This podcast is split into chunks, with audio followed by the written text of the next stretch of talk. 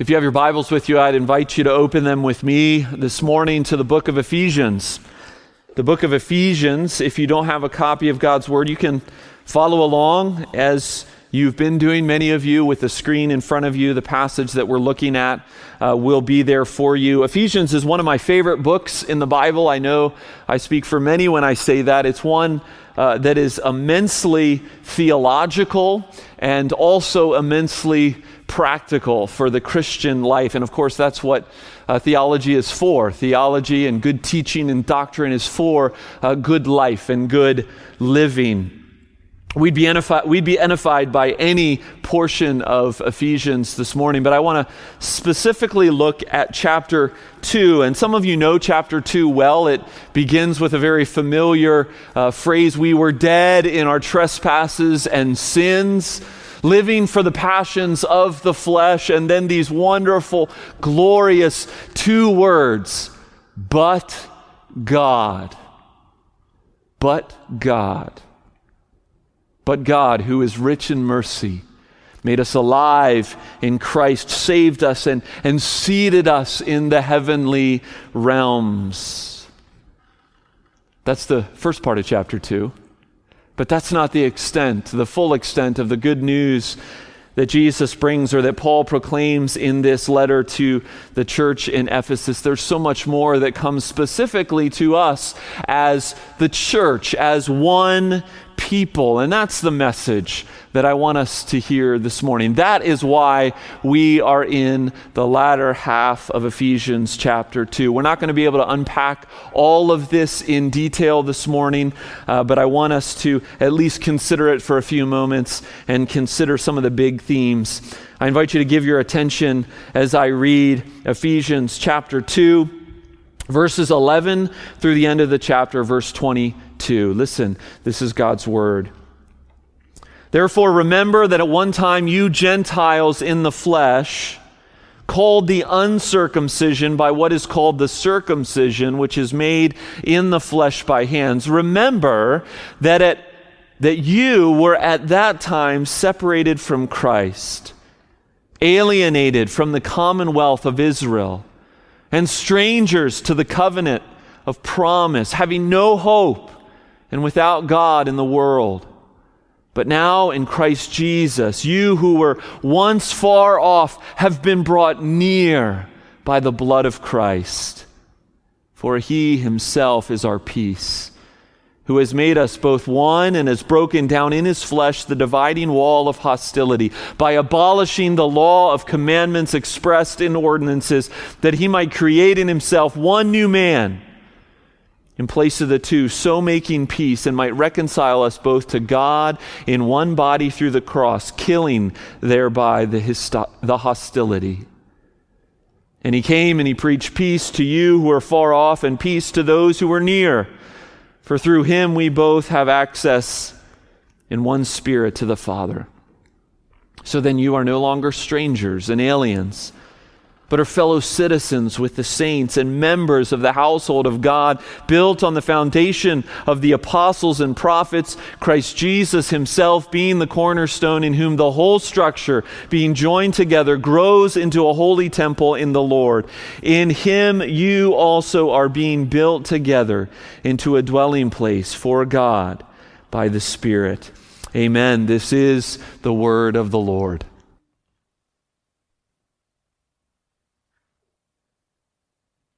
Well, I don't have to tell you, unless you've had your head in the sand this past week, that it's been quite a week here in our nation. On top of the strain and the differing political opinions and scientific opinions of COVID 19 and our government's subsequent response to it, comes the anger and the, the frustration over the death of George Floyd and the resulting protests and riots and looting and, and our government's response to that.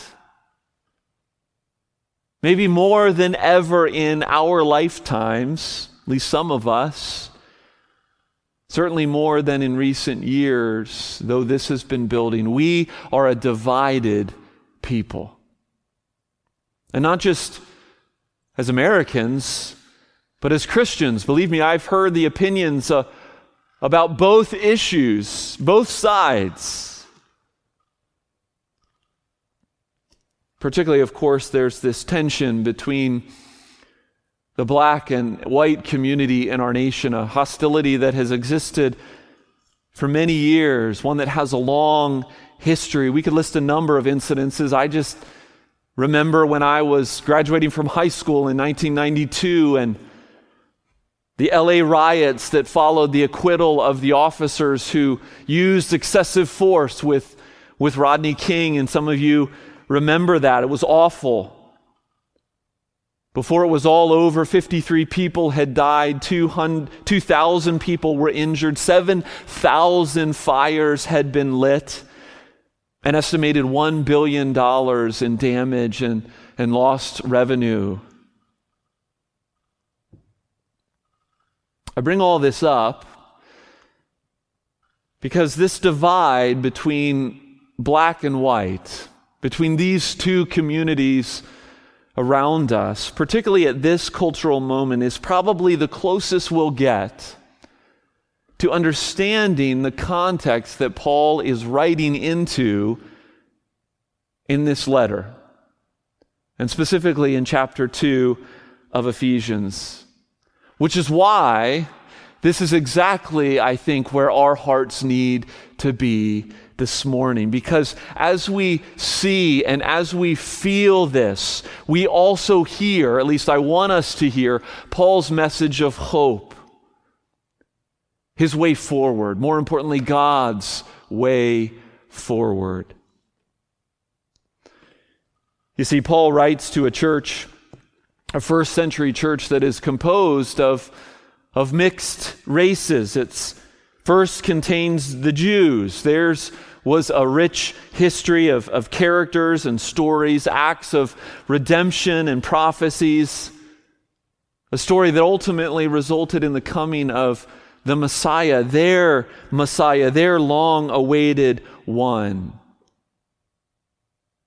But as Paul writes to the church in Ephesus, he writes also to Gentiles, Gentiles being this, this catch all term that includes all those who are not part of the Jewish race. So these nationalities and origins would have all been varied, but one thing was clear Gentiles were not Jews.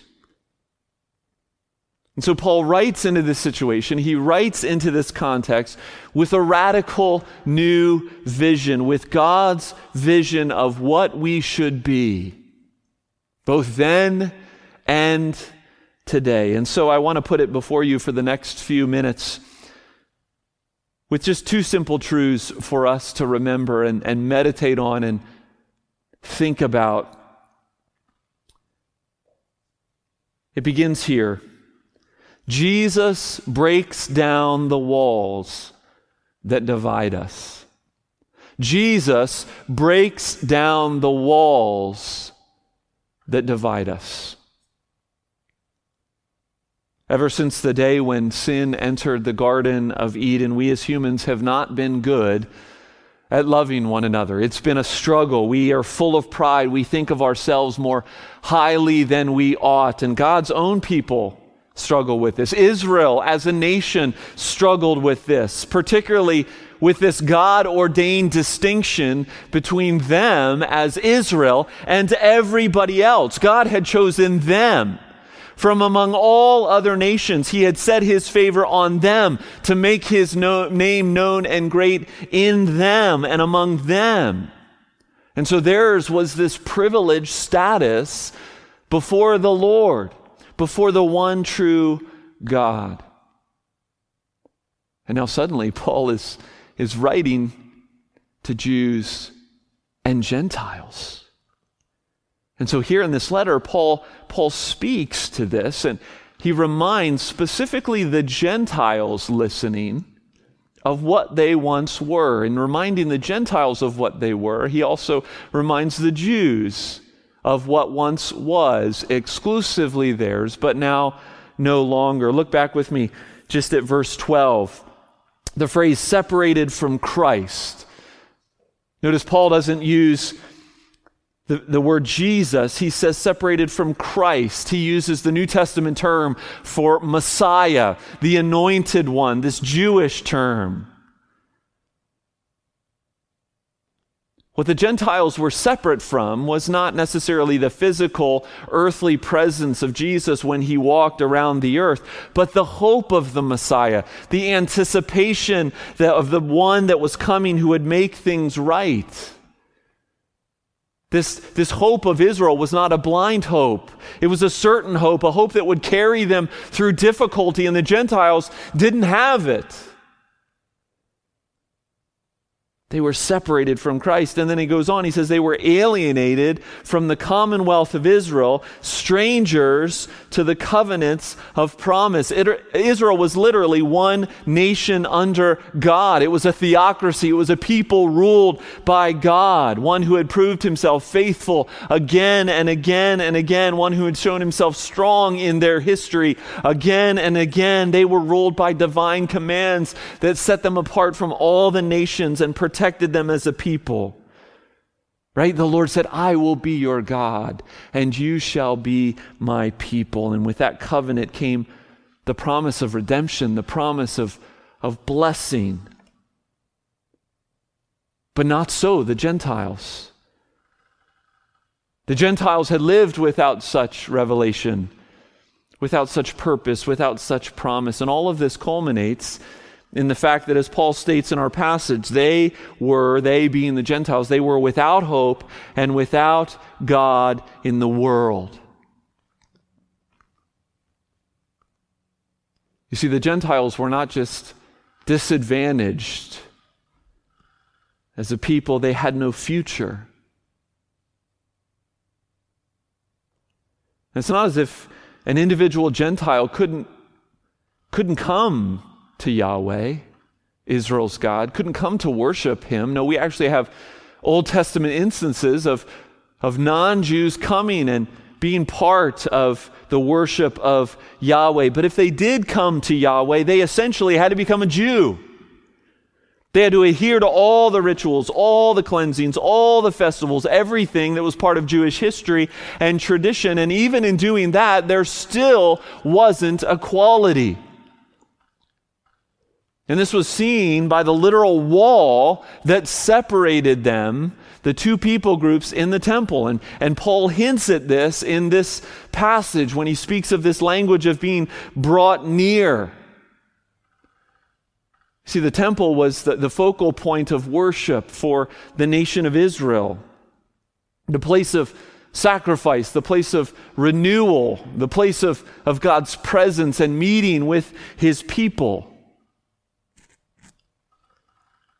At the very center of the temple was the Holy of Holies, where only the priest could go in at the appointed time. And then c- circling out from that were a series of courts the courts. The court of the priests, where the altar of burnt offering was, the court of men, those who were Israelite men, and then beyond that, the court of women, and then 14 steps down from that, divided by a wall, was the court of the Gentiles.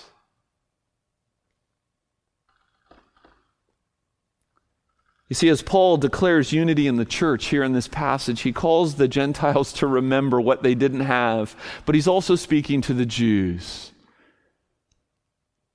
For many Jews had let this privilege go to their heads. But Paul says everything is changed with Jesus.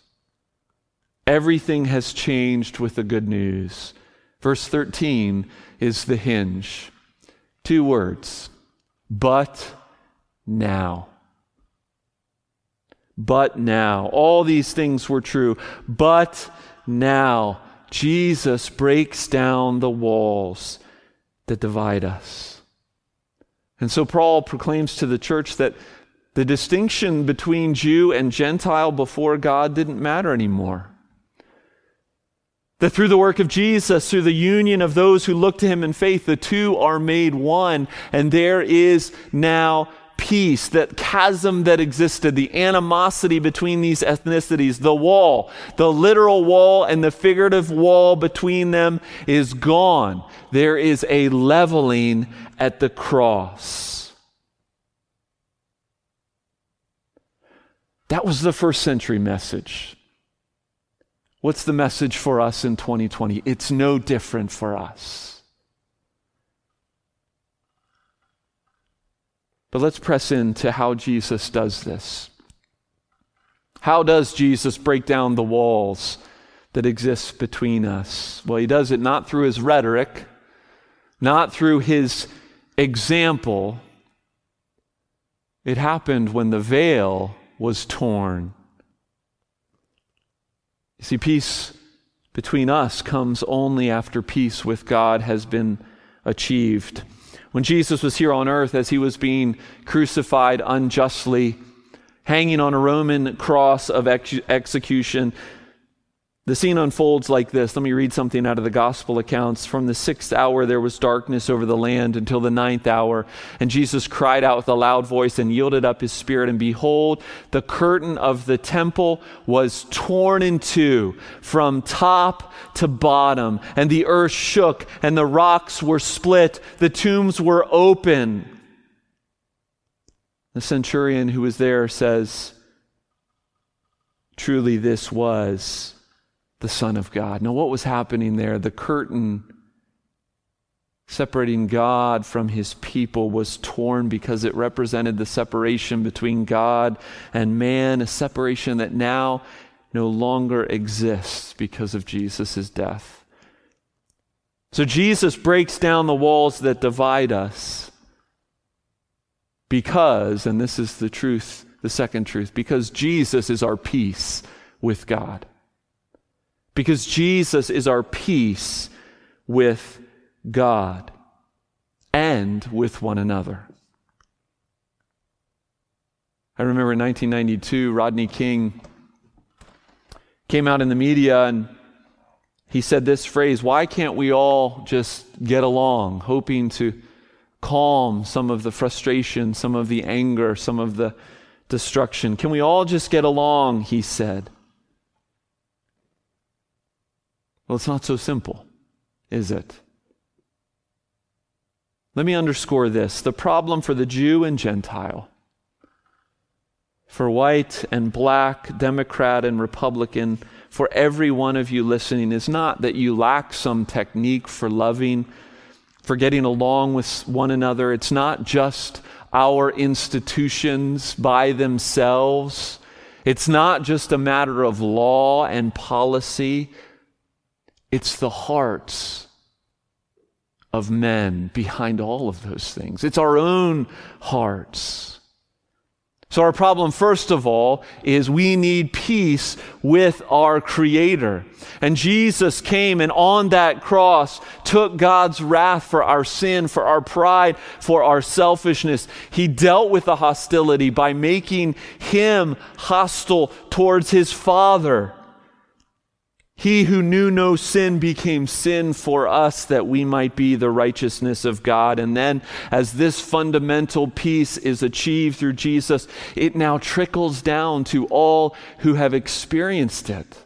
And vertical peace becomes horizontal peace. It has to become horizontal peace. And that's the point that Paul is trying to remind the church of in Ephesus. And that's what the Holy Spirit wants to press into our hearts. Yes, our differences, our histories, the wounds, they're too great. They're insurmountable. But in Jesus, there can be peace. In Jesus, the walls can be broken down.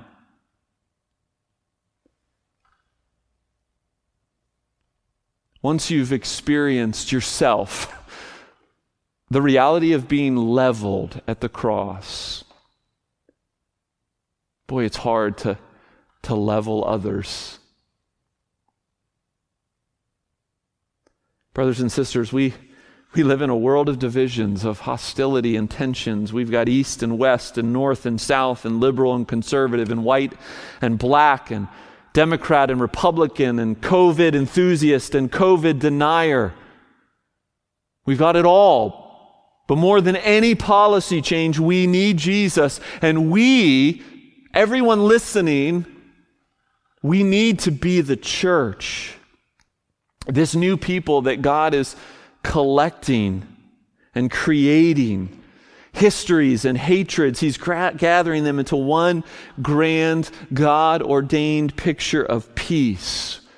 And this unity, this unity of a people, is central to our mission. Jesus prayed earnestly for it, that we would be one, that the world would see that we are one. And as we look at the cross and as we remember that Jesus has made peace for us with God, there can be no pride, there can be no entitlement, there's no room for unnecessary divisions. And I feel compelled to say this we need to guard our hearts against giving exaggerated importance to those things which are secondary. Things which, as Paul says in Corinthians, are not a matter of first importance. The unity of the church across racial and generational and socio-economic lines creates a cultural, countercultural entity that is made, it's designed to make the world scratch its head and wonder.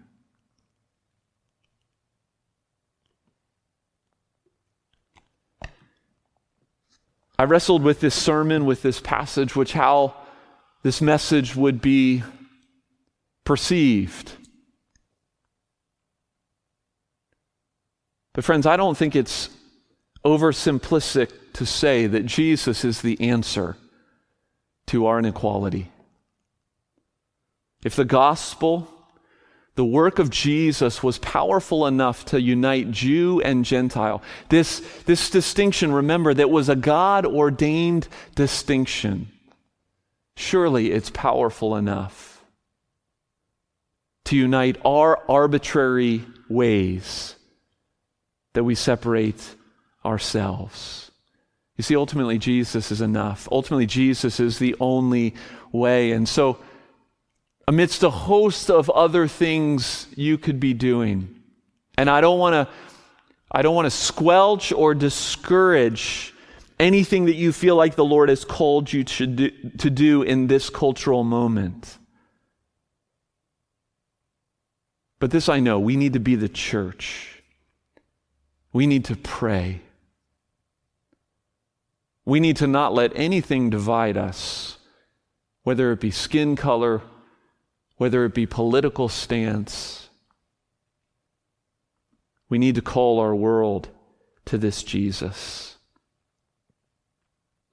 There's a host of encouragement that Paul gives in the latter half of his letter, but let me just read a couple verses from chapter 4, verses 31 and 32, where he says to the church later in this letter, Let all bitterness and wrath and anger and clamor and slander be put away from you also with all malice. Be kind to one another, tender hearted. How? Forgiving one another as God in Christ forgave you. We have peace with our God. Let's believe that and let that peace create peace with those around us. Let's pray. Father in heaven, we thank you for your word this morning. Father, this passage and this tension that existed for literally centuries, Jew and Gentile, speaks, speaks to us and it speaks to our day. And I pray that we, as the church, as your people, that we would live in light of these realities, in light of the gospel, and in light of what that means for the way we treat those around us, for the way we treat those that are those things that are of secondary importance. Father, we know that The evil one, the enemy, wants to divide and distract and put us in all these little camps so that we're a mess. Who would want to join a people? Who would want to unite under that kind of Lord? Father, unite us, I pray. Use us to bring, to bring peace, to proclaim the Prince of Peace. This I pray in that great name, the name of Jesus. Amen.